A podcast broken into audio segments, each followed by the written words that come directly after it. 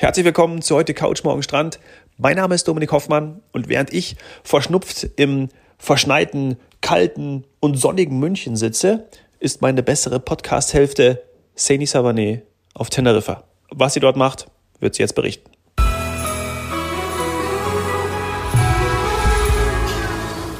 Lieber Dominik, liebe Zuhörer, dreimal dürft ihr raten, wo ich jetzt bin. Ähm, obwohl ja jetzt gerade, wo ich was sage, sind die hier ruhig hinter mir. Was ist los? Hm? Was ist los? Weißt du auch Paquito? Oder ja? Ich bin im Loroparke. Ja, das habe ich mir nicht nehmen lassen. In der Folge, ich glaube 277, haben wir mit Christoph Kiesling, dem Vizepräsidenten der Loroparke-Gruppe, darüber gesprochen, dass sie 50 Jahre werden jetzt Mitte Dezember und das äh, feiern und das ist natürlich äh, ja tatsächlich 50 Jahre in der Touristik, das ist richtig viel als äh, eine der Hauptattraktionen weltweit, die Attraktion auf Teneriffa. Ja, da war meine Neugier natürlich groß, habe ich mir nicht nehmen lassen. Und jetzt äh, bin ich hier bei den gefiederten Freunden, mit denen alles angefangen hat und bin gespannt, was er mir heute noch so zu erzählen hat.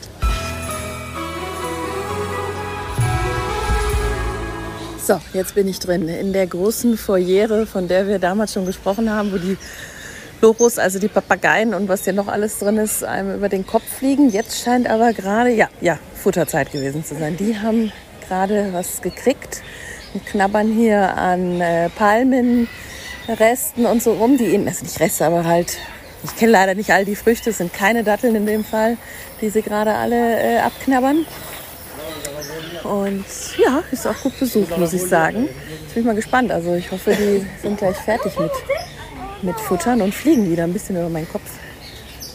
Das ist wirklich schön. Man sieht das an den leuchtenden Kinderaugen. Damit haben die nicht gerechnet, dass äh, sie quasi äh, die Hand hinhalten können und versuchen können, ob der Vogel nicht irgendwie noch auf ihre Hand springt, dass der äh, direkt ja, bei denen, über denen, neben ihnen fliegt. Und sie werden quasi durch ähm, ja, durch so, einen, so einen Fadeneingang äh, davon abgehalten, da wieder rauszufliegen. Äh, Finde ich gut, weil ich habe da ja schon schlechte Erfahrungen mitgemacht. Ich sage nur Wellensittich, den ich habe fliegen lassen aus Versehen zu Hause. Immer noch ein großes Problem. Na, schmeckt's? Die sind hier tatsächlich, äh, ja, wie man so kennt, die jüngsten, dünnen, kleinen, hellgrünen Triebe, die finden sie am besten. Und da sind, machen sie sich gerade zu schaffen. Da haben sie extra ein neues Bäumchen hingestellt bekommen. Ja, Dominik ähm, und liebe Zuhörer, nicht, dass ihr denkt, ich werde jetzt hier die ganze Folge alleine sprechen. Ähm, aber natürlich ist vor so einem großen Event äh, viel zu tun. Und ich glaube, der Christoph äh, bereut das schon, dass er gesagt hat, wir machen einen Podcast. Er hat so viel zu tun. Ähm, und ich habe damals ja einfach so gesagt, ja, ja, ich, wir, wir kommen dann mal vorbei, wir müssen mal live vom Park berichten. Und jetzt Jetzt sind wir quasi alle dort und äh, morgen steigt das große Fest, aber ich kriege ihn noch, ich kriege ihn noch für einen O-Ton.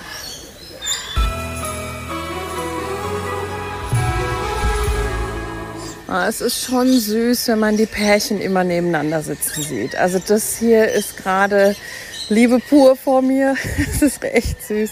Eine andere Besucherin hat schon ganz viele Fotos gemacht. Hier sitzt echt eine Art die ganze Zeit beieinander und es ist so ein bisschen am, ich weiß nicht, entlausen, liebkosen. Immer zu zweit. Ich schau mal. Der Blauwangenlori. Ja, genau. Kennt man. Ah, wobei dann der Forstenlori und der Gebirgslori, die sehen alle fast gleich aus. Aber drei verschiedene Arten, etwas andere Couleur. Alle bunt. Ich werde die jetzt nicht auseinanderhalten. Nee, ich versuche es weiter, den Christoph zu kriegen.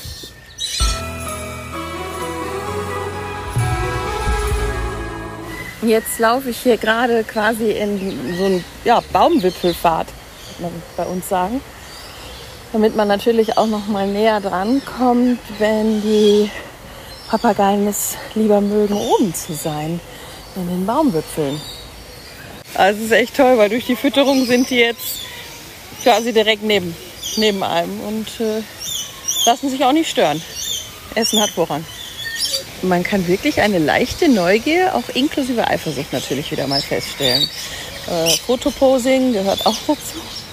Ja. Ich nehme dir nichts weg. Nein, ich möchte nur gucken. Ja, ist schon cool. Ja, sehen ein bisschen anders aus als so unsere Amseln und Drosseln und Meisen und was weiß ich was. Auch tolle Vögel, keine Frage, aber das hier ist echt einfach schön bunt und laut. Wobei nicht alle schön singen, muss man auch sagen. Nicht alles Stimmwunder. Und da ist er, der Kakadu. Endlich mal eine Spezies, die ich direkt auf Anhieb erkannt habe. Also ich merke, ich habe da Nachholbedarf.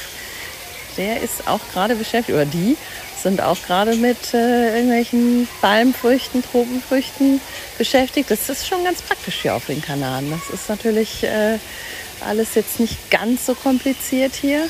Natürlich auch wahrscheinlich nicht alles verfügbar, aber viel. Also auch jetzt, heute ist wieder wunderschöner, kann man nicht anders sagen, wunderschöner subtropischer Tag.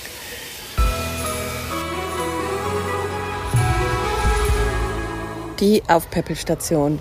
Von der haben wir damals auch berichtet. Wir haben sie Aufpäppelstation genannt und jetzt steht hier Baby Station. Und hier ist jetzt gerade einer von den blauen Aras. Boah, sehr, sehr, Schnabel. Also da möchte man den Finger nicht drin haben. Er hat gerade seine Medizin bekommen oder vielleicht war es auch Nahrung aus der Pipette. Macht der Pfleger also sehr behutsam. Wahnsinn mit dem, mit dem Schnabel. Ja, und da hinten sind schon die Kumpels alle. Jetzt guckt er mich gerade an und denkt, stör mich nicht beim Essen. Ja, ich gehe ja schon. Ah, da ist noch einer. Da ist noch einer. Das ist echt Wahnsinn, die sind so neugierig. Ja, und jetzt bin ich hier beim Pre-Kindergarten, steht hier Pre-Kindergarten. Da sind zwei Kakadus drin. Ja, die sind auch noch sehr verspielt. So, und jetzt bin ich quasi gerade beim Tierarzt. Also es sieht zumindest so ähnlich aus wie beim Tierarzt. Ich bin vorher an ein paar modernen Laboratorien vorbeigelaufen. Das ist alles verglast. Man kann da von außen reinschauen. Und ja, das hier sieht so aus wie so ein, wie so ein ja, Zimmer beim, beim Tierarzt. Da wurden jetzt gerade Blutproben, wahrscheinlich für die weiteren Untersuchungen fertig gemacht. Und ah ja, natürlich, die müssen ja auch überall Buch führen und alles aufschreiben sieht man gerade. Sie hat mich gerade angeschaut. Ja, weil ich so neugierig gucke. Aber ja, da wird äh, penibel, werden alle Daten aufgezeichnet. Und das ist alles Teil der Animal Embassy. Also auf Peppelstation ist gleich Animal Embassy. Ah, haben wir das auch geklärt. Und jetzt sehe ich gerade, dass diese kleinen Früchtchen die die da jetzt alle gegessen haben von den Palmen, wirklich, die wachsen gerade über mir. Also wachsen hier auf Teneriffa, sogar im Park. Das ist natürlich praktisch, aber es wird wahrscheinlich nicht für alle reichen. Also, und alle Tiere werden das nicht essen, aber das werde ich noch rausfinden, was das ist. Und jetzt lese ich gerade, dass der Loroparke jährlich 36 Tonnen Obst und Gemüse produziert, wovon 95 Prozent hier im Park verfüttert werden. Das ist natürlich praktisch. Die Anbaufläche muss man auch erstmal haben. Ähm, und es ist auch hier noch ausgestellt. Also hier wird alles erklärt. Vor mir sehe ich äh, Brokkoli, der sieht ziemlich frisch aus. Das ist ja ganz oft mal nicht der Fall. Ähm, Blumenkohl würde mich mal auch interessieren. Scheint der Gorilla zu mögen. Wird hier auch gezeigt, wer was. Natürlich gibt es dann auch noch was dazu. Mineralien und so weiter. Ähm, interessant. Kokosnüsse natürlich. Und Nüsse, Reis, Brot. Mais, ja, eh klar. Äpfel, exotische Früchte und auch Kohl. Hm. Ja, also ich glaube, das ist äh, sehr praktisch, wenn man das selbst anbauen kann, weil ich glaube, die fressen einem im wahrsten des Wortes die Haare vom Kopf. Ähm, aber ja, mit Fischen geht es nicht. Das werden sie nicht vorproduzieren können.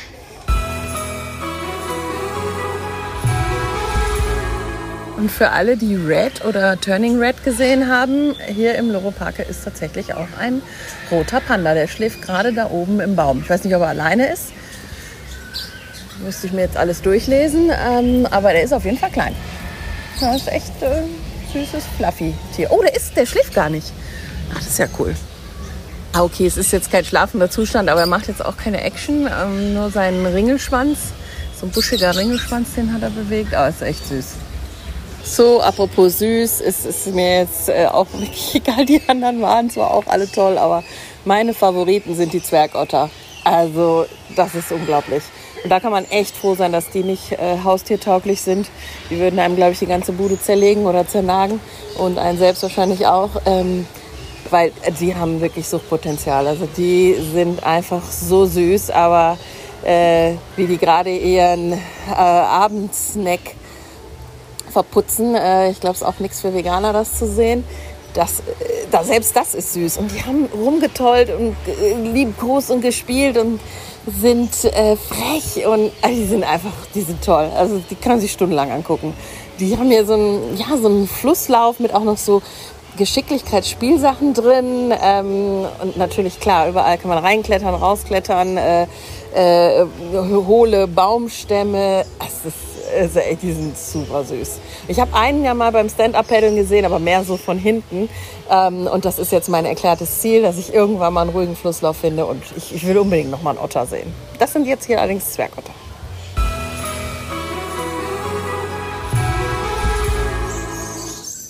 So, und das sind die Hintergrundgeräusche aus dem Büro. Hier wird noch gearbeitet, aber ich bin drin. Wir nehmen jetzt gleich auf. Und also ich muss sagen, es ist ein Hintergrundgeräusch, was ein bisschen anders ist als so der Straßenverkehr, den wir kennen. So, ich habe es geschafft. Ich sitze im Büro von Christoph Kiesling und der hat natürlich nichts anderes zu tun heute an so einem Tag, als mit mir zu sprechen. Ich flatter. Ja, aber ihr kennt mich, liebe Zuhörer. Erstens, die Neugierde, äh, die treibt mich voran und äh, ich lasse dann auch nicht locker. Also vielen, vielen Dank, Christoph, dass du mir heute an so einem Tag die Zeit ähm, gibst, um ja, den Zuhörern und auch dem Dominik, der zu Hause geblieben ist, äh, zu erzählen, was hier gerade so los ist. Ich sage immer wieder an so einem Tag, weil ihr seid mitten in den Vorbereitungen. Ja, hallo Sanje.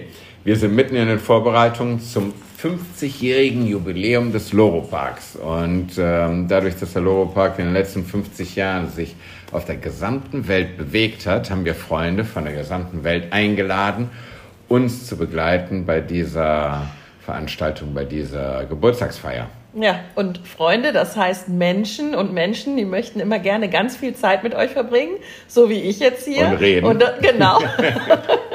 das heißt, das ist natürlich eigentlich äh, vor einem Event das, was man nicht braucht. Denn äh, so ein Event, ja, da ist man mitten in äh, Eventvorbereitungen, Proben etc. Ähm, was, was hast du genau noch auf dem Zettel jetzt die nächsten, ich sag mal 24 Stunden, weil dann ist es soweit. Ja, in den nächsten 24 Stunden sind natürlich krass, weil wir, wir haben heute Abend eine Veranstaltung. Wir sind jetzt noch bei der Organisation der Tische. Es gibt Leute, die sind dazugekommen, andere haben abgesagt, einige sind sogar krank geworden. Und deswegen müssen wir das Ganze neu organisieren beziehungsweise nochmal bestätigen. Ja, und dann haben wir eine kurze Nacht vor uns und morgen fangen wir dann im Loro-Park an und zeigen unseren Besuchern und Gästen und Freunden ähm, die Neuigkeiten des Loro-Parks. Viele waren vielleicht in den letzten Monaten nicht bei uns und haben die letzten, ähm, sagen wir mal, äh, Errungenschaften noch nicht kennengelernt. Und wir möchten natürlich teilen, woran wir arbeiten und was wir erzielt haben. Und ähm, das werden wir morgen tagsüber machen. Dann und davon werden wir dann am Samstag berichten, weil Samstag genau. ist der eigentliche Geburtstag. Ja. Wird er zumindest gefeiert. Also das ist der 17. Dezember, das, das sagst du mir der gleich. Geburtstag. Das ist er auch wirklich. Das, das ist, ist, der das Tag. Das ist Was der Jubiläumstag. dass das ein Samstag ist. Schön. Also ne? wäre aber auch gekommen, wenn es ein Montag gewesen wäre. Kein ich glaube, die anderen auch.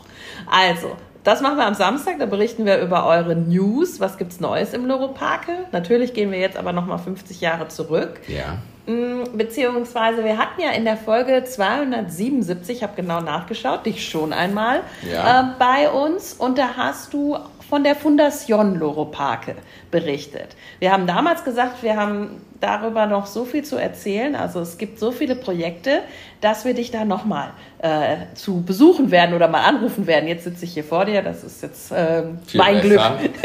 Vielen Dank. Und dann habe ich heute bei meinem Besuch im Park die Animal Embassy gesehen.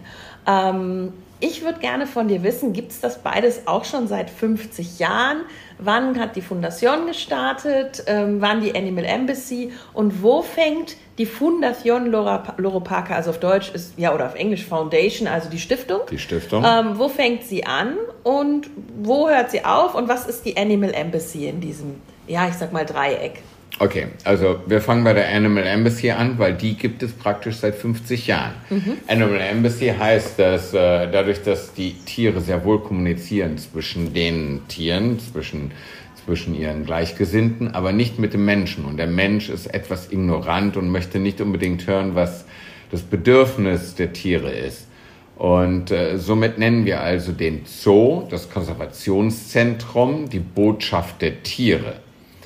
So, jetzt haben wir aber Animal Embassy als Bereich im Zoo, haben wir vor ein paar Jahren aufgemacht und haben die Installationen, die wir vorher schon im Zoo hatten, seit Anfang an, wie Laboratorium und wie Tierklinik und äh, Baby Station, die haben wir einfach für das Publikum sichtbar gemacht. Das mhm. heißt, diese ganzen Infrastrukturen, die der Zoo braucht und hat, die waren vorher für den Kunden, für den Besucher nicht sichtbar. Mhm. Und dann haben wir gesagt, vielleicht ist es ja interessant, weil wir haben ja auch die Discovery Tour, die Tour, die Tour hinter den Kulissen.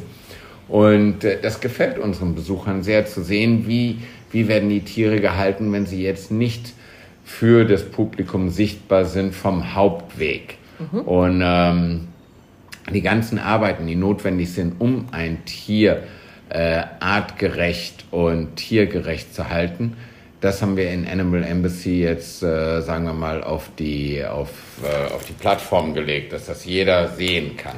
Also die Arbeiten an den oder mit den Tieren, die gab es von Anfang an, seit 50 ja. Jahren, ist klar. Also wie wir es damals mal gesagt haben, auf Peppelstationen. Also ihr habt natürlich immer den Tierarzt und so weiter. Also ja. alles, was notwendig war, habt ihr selber gemacht.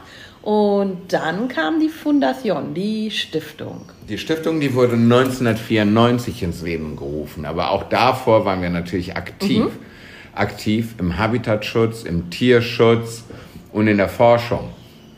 Aber mit der Stiftung haben wir etwas gemacht. Und zwar hat mein Vater gesagt, dass äh, dank der Papageien hatte er die Möglichkeit, diesen Park aufzubauen und zu erweitern. Und 1994 kam mein Vater auf die Idee, dass er diese ganze, dieses ganze Erbgut, ich meine, biologisch gesehen ist die größte Papageienkollektion der Welt, ist eine biologische Sensation, wie es sie einfach nicht zweimal gibt. Heute könnte auch äh, der, der Geld hat in Asien oder im Mittleren Orient oder sonst wo, die könnten sowas gar nicht mehr aufbauen.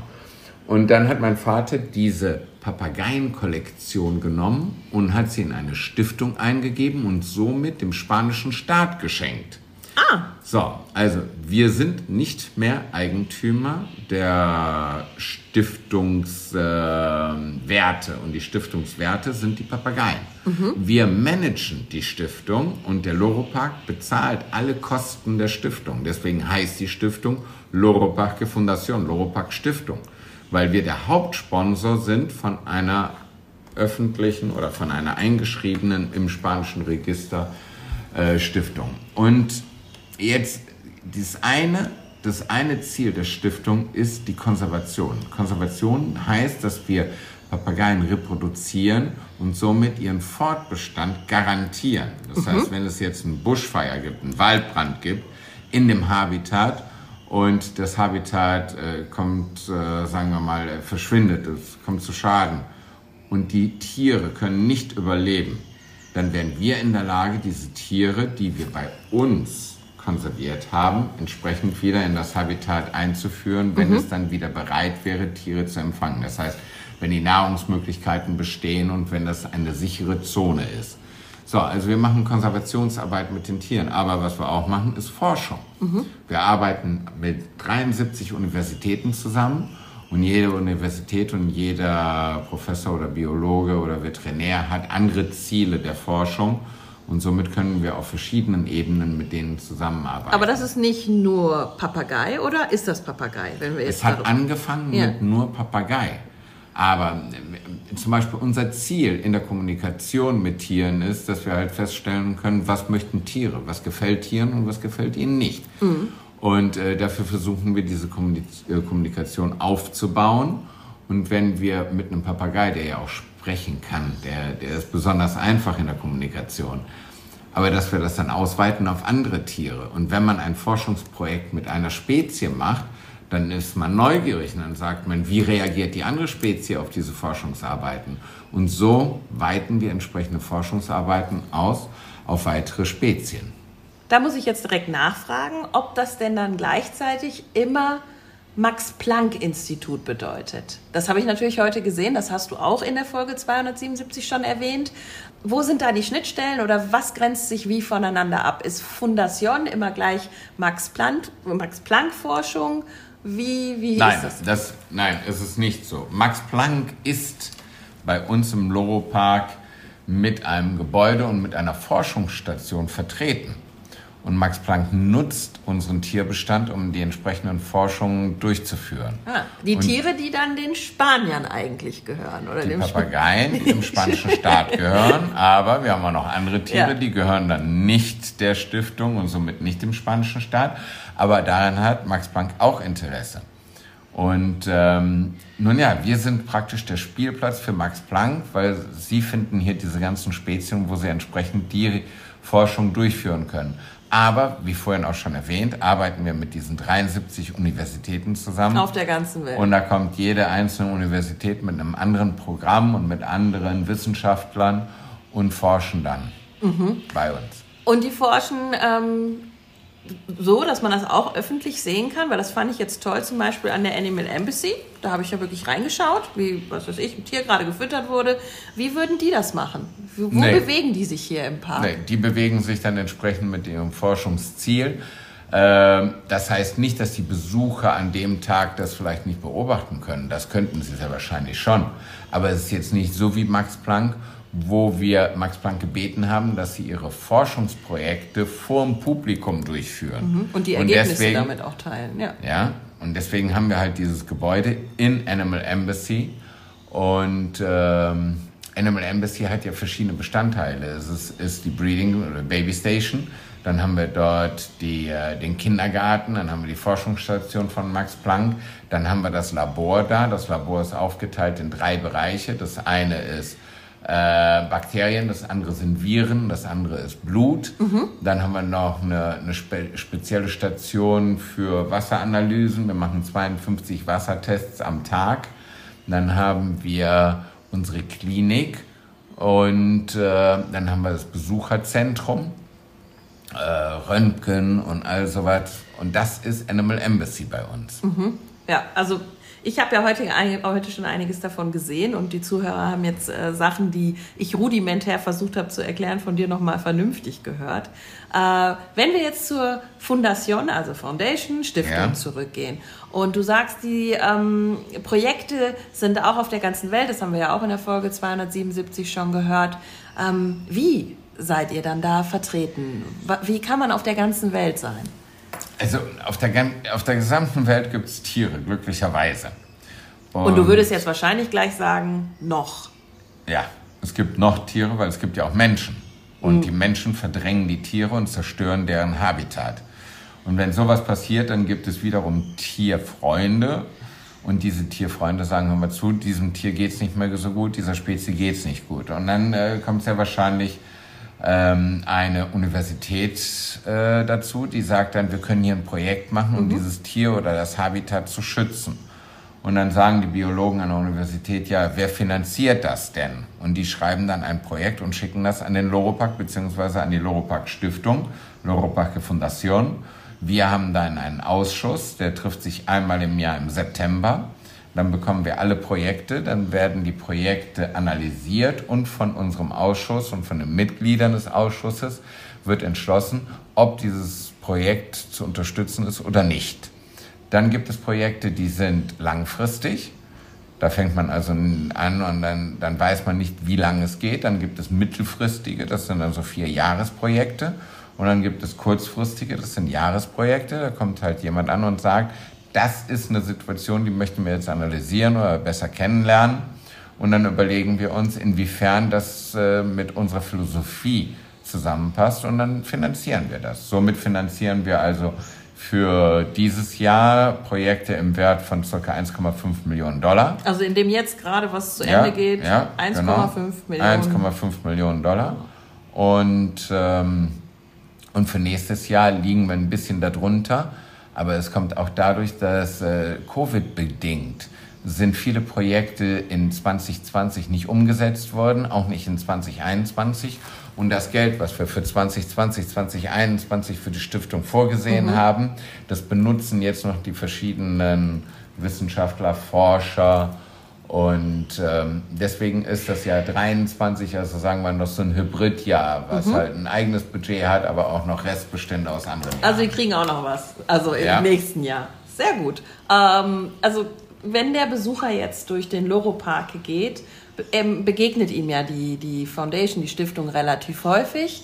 Ähm, und ich muss sagen, vorher hatte ich nicht so ein klares Bild. Durch den Besuch wird das klarer.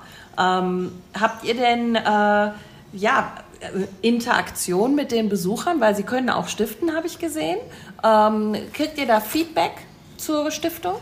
Ähm, ja, wenig.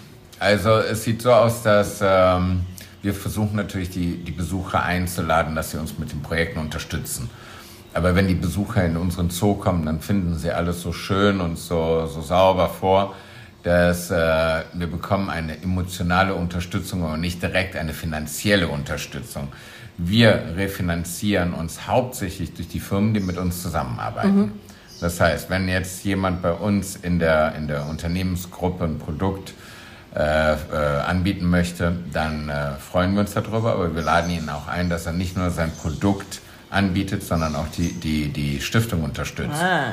Und somit bekommen wir dann das entsprechende Geld für unsere Projekte, hauptsächlich durch Firmen. Sehr gut. Ich meine, tatsächlich, wir wissen ja alle, wie, wie wir Menschen auch ticken. In dem Moment, wie du gesagt hast, sind sie einfach in einem schönen Umfeld. Also ich habe heute nur glückliche Besucher gesehen, strahlende Kinderaugen und dass man dann gleichzeitig sagt, komm, äh, es gibt auch noch viel aufzubauen, viel zu tun oder viel zu reparieren auf der Welt. Vielleicht ist der Transfer dann genau in dem Moment auch, auch schwieriger. Ähm, aber Sie, sind, Sie sind passiv beteiligt. Wir nehmen 10% von allen Eintrittsgeldern Perfekt. und geben die direkt in die Stiftung ja, und somit können wir die entsprechenden Kosten bezahlen und jeder Besucher ist Teil unserer Stiftung mit dem Besuch. Ja, das ist eine gute Message und ich glaube, das ist auch das, worauf ich hinaus wollte.